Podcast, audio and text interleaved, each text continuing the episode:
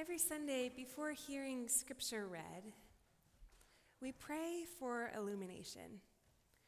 That just as a candle or a light lights up the world around us for to see things more clearly, that God might light up God's word for us, that we can see it more clearly and how it speaks to our lives. And so we pray that God would enlighten our hearts and God's word so that we can hear what God has to say to us. We're going to do that today in the form of a song um, called Closer, which talks about God coming in close to speak to us, God who is not far off and way above us and removed from us, but can actually speak to us today. So if you would like to sing along, the songs, uh, the words are in the bulletin. And if you would like to just listen as we pray through song, you are welcome to do that as well.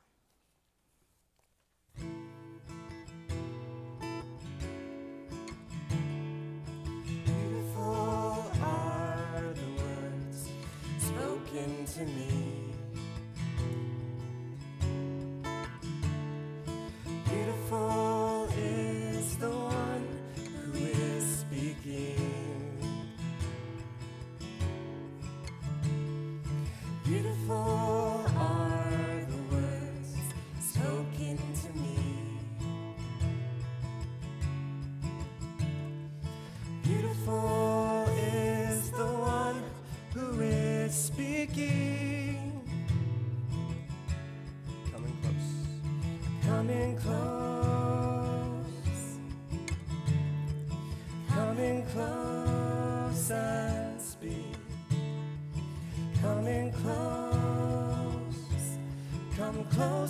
To me.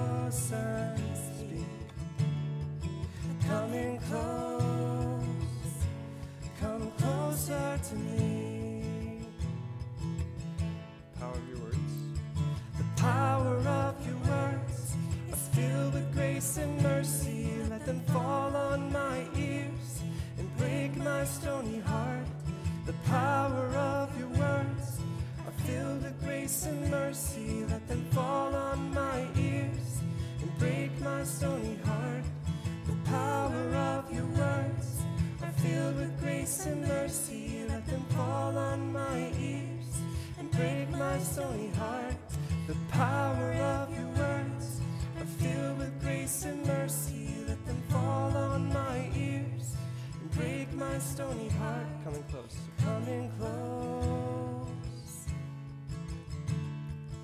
coming close and speak.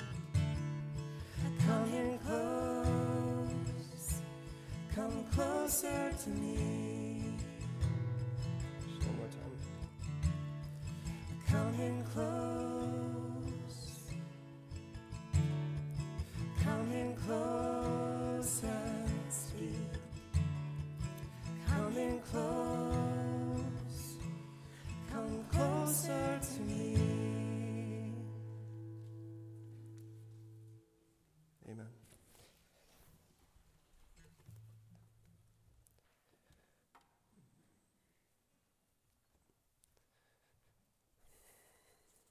This morning, our first scripture lesson comes from the book of Psalms, the prayer book of Scripture. And as we just got done singing a prayer to God, we now listen to one from this ancient book of prayers. Psalm 148. Praise the Lord. Praise the Lord from the heavens. Praise him in the heights. Praise him, all his angels. Praise him, all his hosts. Praise him, sun and moon. Praise him, all you shining stars. Praise him, you highest heavens, and you waters above the heavens. Let them praise the name of the Lord, for he commanded and they were created. He established them forever and ever. He fixed their bounds, which cannot be passed. Praise the Lord from the earth, you sea monsters in all deeps. fire and hail, snow and frost, stormy wind, fulfilling his command. Mountains and all hills, fruit trees and all cedars, wild animals and all cattle, creeping things and flying birds, kings of the earth and all peoples, princes and all rulers of the earth, young men and women alike, old and young together. Let them praise the name of the Lord, for his name alone is exalted. His glory is above earth and heaven. He has raised up a horn for his people. Praise for all his faithful, for the people of Israel who are close to him. Praise the Lord. This is the word of the Lord. Thanks be to God.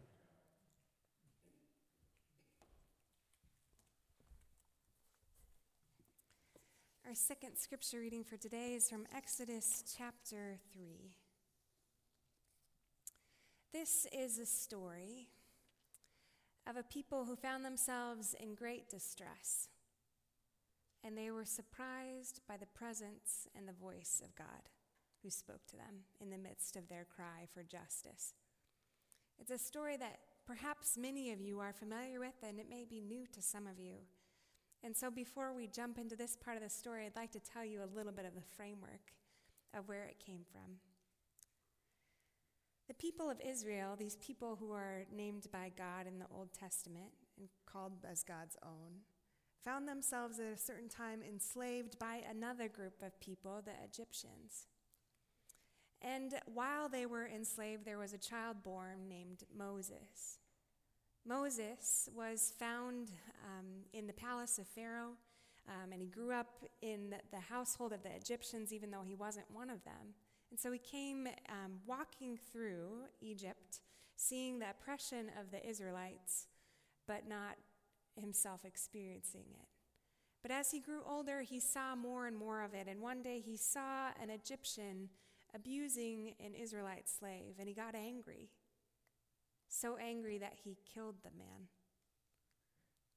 Moses ran, he hid, he fled the country because of the work that he did, and he ended up in the desert tending sheep. I like to imagine at this part of the story how Moses must have felt. How perhaps he felt alone, the pain of his people being back farther away from them, still oppressed maybe wondering where is God in the midst of it all. And it's in this place of exile and loneliness that we find Moses in this story today. Hear this word of the Lord from Exodus chapter 3. Moses was keeping the flock of his father in law Jethro, the priest of Midian. And he led his flock beyond the wilderness and came to Horeb, the mountain of God. There, the angel of the Lord appeared to him in a flame of fire out of a bush. He looked, and the bush was blazing, yet it was not consumed. Then Moses said, I must turn aside and look at this great sight and see why this bush is not burned up. When the Lord saw that he had turned aside to see, God called to him from out of the bush Moses, Moses. And he said, Here I am. Then God said, Come no closer. Remove the sandals from your feet for the place on which you are standing is holy ground. I am the God of your father, the God of Abraham, the God of Isaac, and the God of Jacob. And Moses hid his face, for he was afraid to look at God.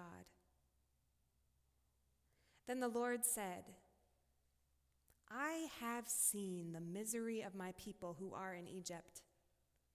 I have heard their cry on account of their taskmasters. Indeed, I know their suffering and I have come down to deliver them from the Egyptians and to bring them out of that land to a good and broad land, a land flowing with milk and honey, to the country of the Canaanites, the Hittites, the Amorites, the Perizzites, the Hivites, and the Jebusites. The cry of the Israelites has come to me, and I have also seen how the Egyptians oppress them. So come, I will send you to Pharaoh to bring my people, the Israelites, out of Egypt. But Moses said to God, Who am I that I should go to Pharaoh and bring the Israelites out of Egypt? God said, I will be with you. And this shall be the sign for you that it is I who sent you. When you have brought the people out of Egypt, you shall worship God on this mountain. This is the word of the Lord.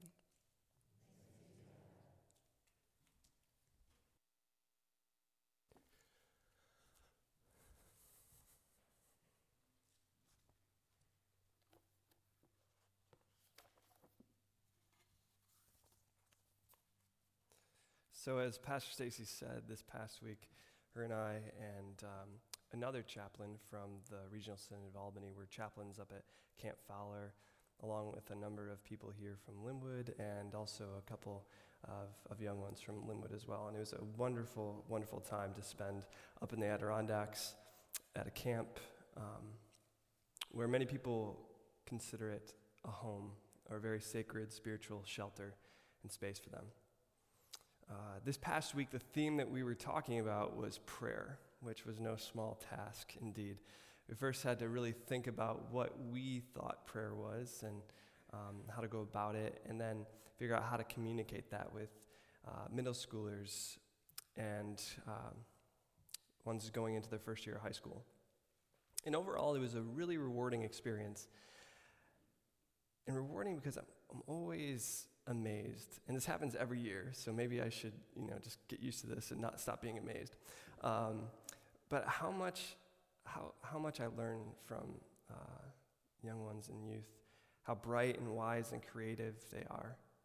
Uh, one of the coolest things I learned actually came during the part of the week where we were studying the Lord's Prayer and looking at it and trying to rewrite it in the vernacular, in the everyday language of, of, of us. And we were working through, a group that I had was working through that last stanza, which, which says, Yours is the kingdom and the power and the glory forever. And actually, Andrew Comparetta um, summed this up as, and rewrote it kind of as, Everything and every good thing belongs to you, O God. But you choose to share it with us. So thank you. And I just thought that was a really beautiful, wonderful way, and I learned so much from that and from you this week. So I was grateful to spend that time with you, and, um, and thank you. You helped me understand that line a little more deeply, a line that I've always struggled to, to really comprehend. But either way, in, in coming back, I just wanted to share with you this morning some of the things that, that I gleaned and learned about prayer this, this week. And I kind of want to frame prayer as one, an intimate union with God where we, Two, uh, can share with God whatever is on our heart and minds or going on in the world. Um, three, in a number of different ways.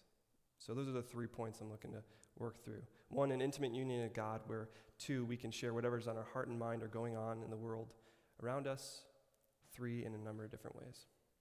So first, God inviting us into an intimate union and an arena for, for sharing. The first thing that, that Pastor Stacy and I focused on during our time at camp was this story from Exodus, which Pastor Stacy framed so wonderfully. Uh, a moment when Moses uh, is taking sheep out for a walk to graze into pasture uh, in, a, in a land, as, as she said, was not his own, in a land of in a wilderness area. Um, he eventually comes to this mountain of God where this amazing thing happens he stops and sees this burning bush. And he turns aside to notice this sight, uncertain of what it is and what it means. And when he does that, to stop and notice, a voice calls out, Moses, Moses, don't come any closer. You're walking on holy ground here. I'm the God of your parents and grandparents. I'm the God of Abraham and Sarah, Isaac and Rebekah, of Jacob and Rachel. And realizing who he's trifling with, Moses hides. And I imagine we did this activity uh, at camp where we tried to play out this scene. And uh, a number of people had him like hiding behind rocks, but I loved like this image of Moses like hiding amongst the sheep that he was actually taken out to pasture, hiding, hiding his face from God because God is holy and holy other, and we cannot look upon God. And Moses knew that. So he hides from God. And, and while he's trying to hide from God, he's also simultaneously like taking off his shoes, which is just a hilarious image in my, in my mind. And as he does this, he learns of something God wishes for him to do, which is to go to Pharaoh and to speak to Pharaoh in order that Pharaoh might release God's people and let them go into a land that God is preparing for the people. God wants these people out from this confined space under Pharaoh's reign to a broad space under God's reign. But Moses is unsure about this, and he's scared, and he doubts, and he's struck by fear. Something common to each of us, right? In a number of different ways, in a number of different situations. And he speaks to this fear Who am I that I should go to Pharaoh? He asks. And God says, I will be with you. I will be with you. I will be with you. Moses turns aside to notice something that up to this point has not been immediately apparent what it is. Moses turns aside to notice a God who has always been with him and always been with the Israelites. Moses turns aside to notice a God who was with him in the wilderness, far from home. Moses turns aside to notice God would be with him in going to Pharaoh and beyond that to the land of freedom. And this was perhaps one of the most important lessons and things that I was left with after camp. Prayer is taking time to stop and to notice and to perhaps make space to this beautiful truth that God is with you and me and us always. And perhaps it's not something we always feel or think or believe at times. Pastor Stacy did this thing when we were teaching about this, which I found really profound and is a, is a way, is a very material, tangible way to bring this and call this to mind. She asked the group of kids if they knew the, the sign language for the word with. And it's this you take two hands and you place them together and you hold them close to your chest, just under your chin. And this means with. And everybody did it. And then she said something The thing I wish for you to take from this story is that God is always with you. And it's incredible because I've always learned the posture of prayer is this, or maybe it's like this, when you're really wanting that prayer to work.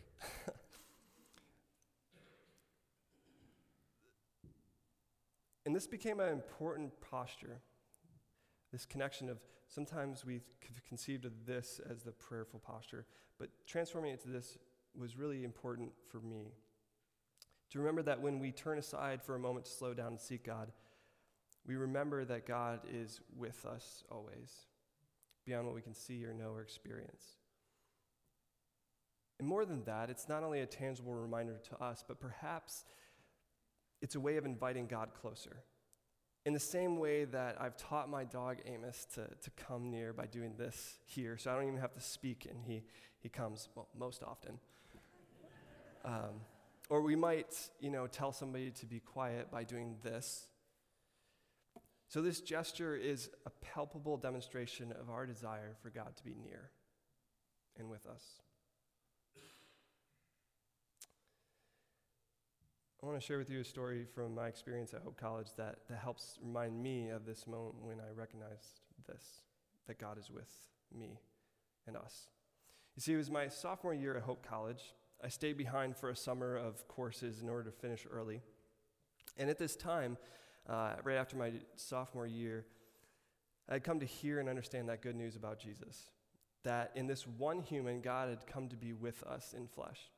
I was really alive in the spirit and faith and thought it was a great time, as best a moment as ever, to get that general education requirement out of the way for religion by taking an Old Testament course. We were to read through the whole thing and study the whole thing throughout that course in a matter of three weeks. to be honest, I didn't read much. I have faults too. Please know that. Except there was one night, three quarters of the way through the course. It was about 1 a.m., and I was all alone in this one particular building. And I finally cracked open the Bible to read the assigned reading. And it was Isaiah 53. And Isaiah 53 is this beautiful portrait about a suffering servant who would come, a chosen one who would come and bear the sins and ills of humanity, and by whose bruises we are healed. And I was floored at this. Here, Isaiah is writing 500 years before Jesus, and yet he is proclaiming a perfect image of God who would come. And so, for the first time, I understood that the God of the Old Testament was the same God that I had found in Jesus and who made my heart alive. A God of long standing love and commitment to healing the wounds and ills of the world. And so, this, this moment and this learning set my heart dancing with delight. And I bounded out the front door of that building, almost like kicking it down because I was so excited and happy, also released to go home and get some sleep. That was probably motivating me. I was the epitome of energy in motion. But this summer night was the opposite. It was still and quiet and warm. The humidity was like a blanket that cloaked me. The moon was bigger than I ever knew it to be, hung right overhead. And in a moment, I went from bounding down the stairs and kicking open the door to absolute stillness and reverence before this great sight. And in an instant, I cannot say exactly how, but I knew God was closer than I ever had before. God was with me in an incredible way. And I turned aside to marvel at that great sight, just like I imagined Moses did. And I stood there for about 15 minutes in silence and stillness, staring. And in a moment, I knew what I described for what I'll describe for you now as God is with me. Flooded by the realization that the God who met with Moses in that burning bush and filled Isaiah with that image of what was to be, and who eventually came the world as Jesus, that that God was with me too. The God of heaven and earth was then and is and always will be with us. And our God is always with us in the wildernesses of our life experience or the comforts of feeling like we're where we're supposed to be. And perhaps we might not always sense or experience this in a profound bursting bush or extravagant moonlight experiences, but it's true nonetheless. A prayer is our turning aside or creating space to notice the God who is around and near and with. And, and for the early church, there was this um, more deeply still. So it's not just that God is with us, but for the early church, there was this trust, this of this indissoluble union with us to God through Jesus, and this access to intimacy and being able to be heard, not just held, but heard by this God who is always with us. There is a central trust that God hears and is closer to us than our own breath, as Pastor Stacy will say and remind us of. And Jesus reminds us of this intimacy and invites us into it in the Lord's Prayer. He names it Our Father, which is an incredible phrase, Our Father, a communal thing that we now get to share because Jesus has invited us near and calls us brother. And the fact that we can call God Father, that we can call God a loving parent and name God with our words and lips, is to have this intimacy with God that was an affront previously to that Jewish audience and would have been something very deeply uncomfortable to express. So Jesus invites us deeper into the presence of God with us by allowing us to speak God's name and know that we have the ear of God always. I learned something fascinating about this word prayer, by the way, in the New Testament and how the early church used it. The word is uh, proseuchomai. It's made up of two words, pros and uke. Uke means pray or ask, which seems pretty straightforward in this. But pros is a preposition meaning close or upfront or intimate contact with someone, or can also mean with. So, this sense of prayer and asking and desiring that is in the New Testament is never without the closeness of belonging and presently abiding in God. Prayer takes place in this intimate connection and union with God, a loving God who's always working to our advantage. Prayer happens in an arena of connection with a loving God who is a, like a generous and loving parent. So, second, because of this intimate union with God, we can feel safe to share what's on our hearts and minds. Um, want you just take a moment to think back to this past week past month, this past year. And the vast range of thoughts and emotions and experiences that are held in your life story. Perhaps there's seasons where your heart skipped with joy and celebration, or felt crushed by the weight of grief, or having dreams dashed. Or perhaps you were struggling to make sense of something that you are working through personally in life, hoping to find the way forward. Or perhaps think back to all the news cycles and myriad of things that we've seen happen in this world.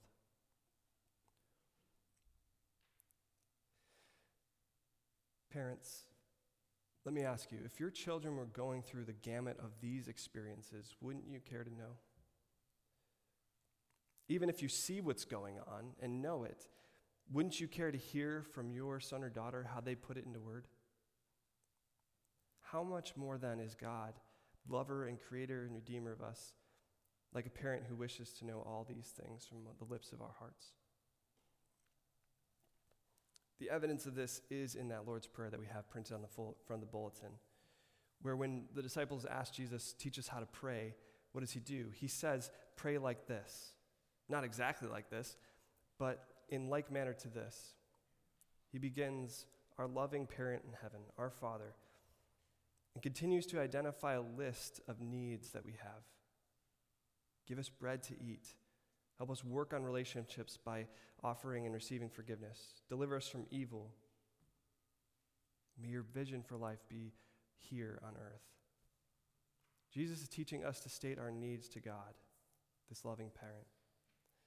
And what line did I always hear my parents say as I was a kid? You can talk to me about anything. Jesus teaches us to trust that we can come with anything, even the most trivial things, because those things are worthy of prayer and importance to God. So now that we know this beautiful union with God that we share, and that we can come to God with anything that lays on our hearts and minds or that we're experiencing. And we're to thirdly state that we're invited to express these things in a number of different ways. So typically, prayer has this, this, this form that we, that we learn. And um, a form, there's actually in the bulletin in front of you, there's a thing called the prayer canvas. And if you have a pen or a pencil, you're welcome to take it out, and I'll walk through just a quick prayer of how like a typical prayer in its spoken form might look. First, you would address the name of God. This is called a collect prayer, by the way. You address the name of God or some name, Elohim, Yahweh, Jesus, Holy Spirit, and mention some attribute. So, Jesus, you are always merciful and always ready to forgive. So, those are the first two things. Thirdly, you would state the problem that you would see. So, Jesus, you are always merciful and ready to forgive. And I know I have fallen short by hurting my sister, by speaking unkindly to her. So, you're naming the thing. And then, fourthly, you ask for that desired outcome, the petition. God, I hope that you can grant us grace so that I can make amends and we can heal our relationship. And then, fifth, you end in the name of Jesus or in the name of God and pray amen, which amen just means let it be so. So, those are the five steps of just a common prayer that you can use when praying if you are ever lost or in trouble and looking for a way to pray. However, something beautiful and fascinating that I learned this past week is that there's no real um, term, prayer can mean a lot of different things. And this is evidence in the Hebrew language because there's no real word for prayer in the Hebrew language. But there are a variety of actions and postures and exclamations that are associated with communicating with God. The people took the needs and things they wished to communicate and found different forms to communicate them, in other words. So, yes, prayer is speaking. Prayer is saying to God all the things that are in our hearts. But prayer is also singing a song or perhaps playing an instrument. Prayer is writing to God with words or drawing out pictures. That's why I love seeing doodles on bulletins after the services. Prayer can also be sitting in silence, in stillness, meditating on one word, or what's going on within you or around you. Prayer can be mumbling and murmuring. Prayer can be screaming or shouting. Prayer can be the thoughts you have and lift up to God as you drive or run or clean. Prayer is individuals lifting things up and communities coming together to speak prayers aloud. It can be so many things, but I want to end with this that prayer can also be action. Um, when I was in Detroit, the thing that I appreciated about a, the Christian community that I lived with is that this group of people moved into one of the roughest neighborhoods in Detroit, a neighborhood that was gripped by gang violence and drug running and gun running. Um, and it was a neighborhood where they didn't belong. But they were committed because they saw the beauty of the people who were shut into their homes for fear of the violence. And this group of Christians, some of which who were from Detroit, committed to living on this one corner in this block and connecting with their neighbors and also speaking um, kindness to them encouragement and maybe giving hugs, as Kathy uh, illustrated earlier. But they were also advocates in their community for each other. And I'd like to say that what they were doing is living prayerfully with their words, with their actions, with everything that they did. They didn't know what the end result would be, but they were living in such a way in hope that there would be a desired outcome to see heaven come on earth as it is where God is. And so over time, the, the grip of uh, evil that was upon this neighborhood was transformed by this community caring and loving for itself and each other. And the love, the incarnate love of Jesus Christ, was expressed. And what I mean to say is that prayer can be the way that we live into this world in hopes that the kingdom comes here on earth. And that the work of Jesus that is always going on and always continuing, that it's something that we can participate in and see not only in our lives personally, but in the world around us. So I pray that you live into prayer in the manifold ways in which it's offered here and throughout Scripture and the witness of God's people throughout time. Let's pray.